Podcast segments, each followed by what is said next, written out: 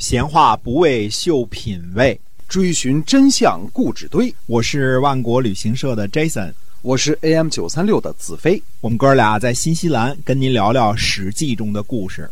各位听友们大家好，您现在收听的是由新西兰万国旅行社的 Jason 为您讲的史记中的故事。您可以关注一下我们新西兰万国旅行社啊，了解一下来新西兰旅游，万国旅行社是最好的选择。好，我们今天呢继续跟您讲史记，我们讲这个田须啊。魏国的几位大臣争权争得不亦乐乎，偏偏在这个时候呢出现了权力真空，因为深受魏襄王信任的田须死了。田须死了却引来了邻国的不安。楚国的相国昭瑜对苏代说呢，说田须死我非常恐惧张仪、孟尝君或者公孙衍其中的任何一个人在魏国掌权。听听啊，这其中很有意思啊，这仨人都是大人才啊。那么他田须一死呢，这是楚国的担心，楚国令尹昭瑜担心什么呢？他们当中任何一个人在魏国掌权。楚令尹昭瑜的这个担心呢确实有道理。首先呢，张仪、孟尝君、公孙衍这仨人都是有大本事的人，其中任何一个人受到魏襄王的重用都会比三个和尚没水吃要强有力一些。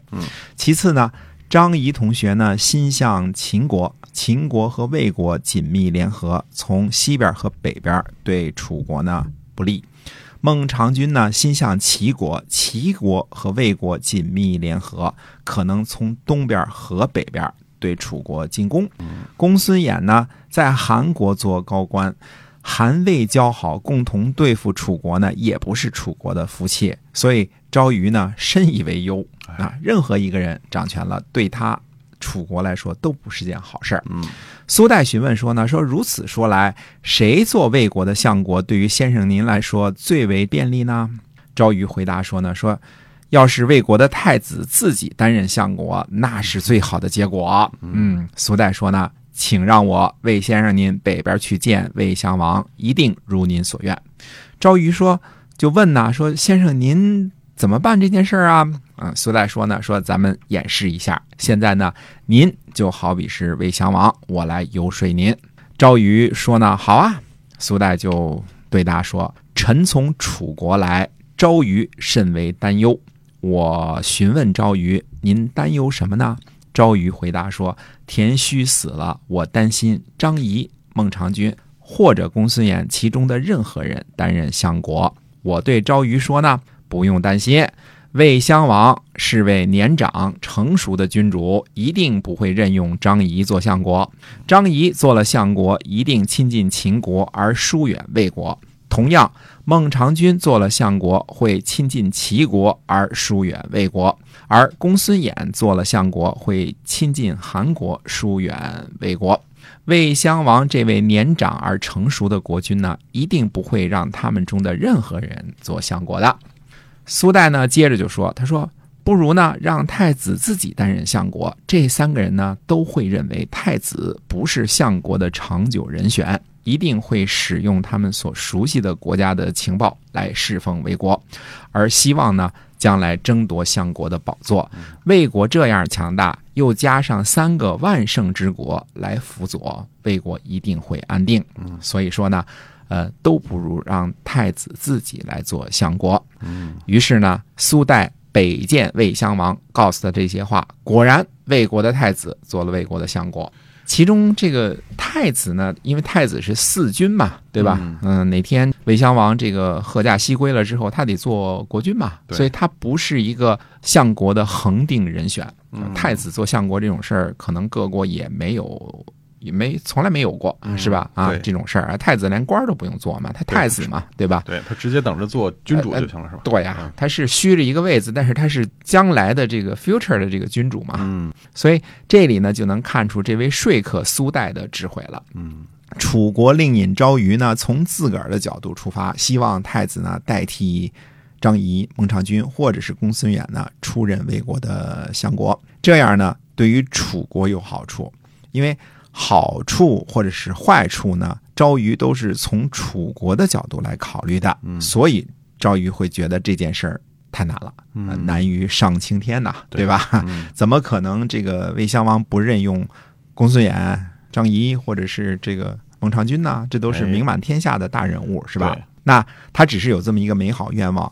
苏代呢就不同了，他跳出了周瑜划定的这个圈子啊，而是从魏襄王的角度呢去换位思考，认为呢这样做呢对于魏国也是最好的结果，对魏国本身有好处。苏代的分析呢还是蛮有道理的，这个和想当初苏代为了田须争取地位啊是一个道理。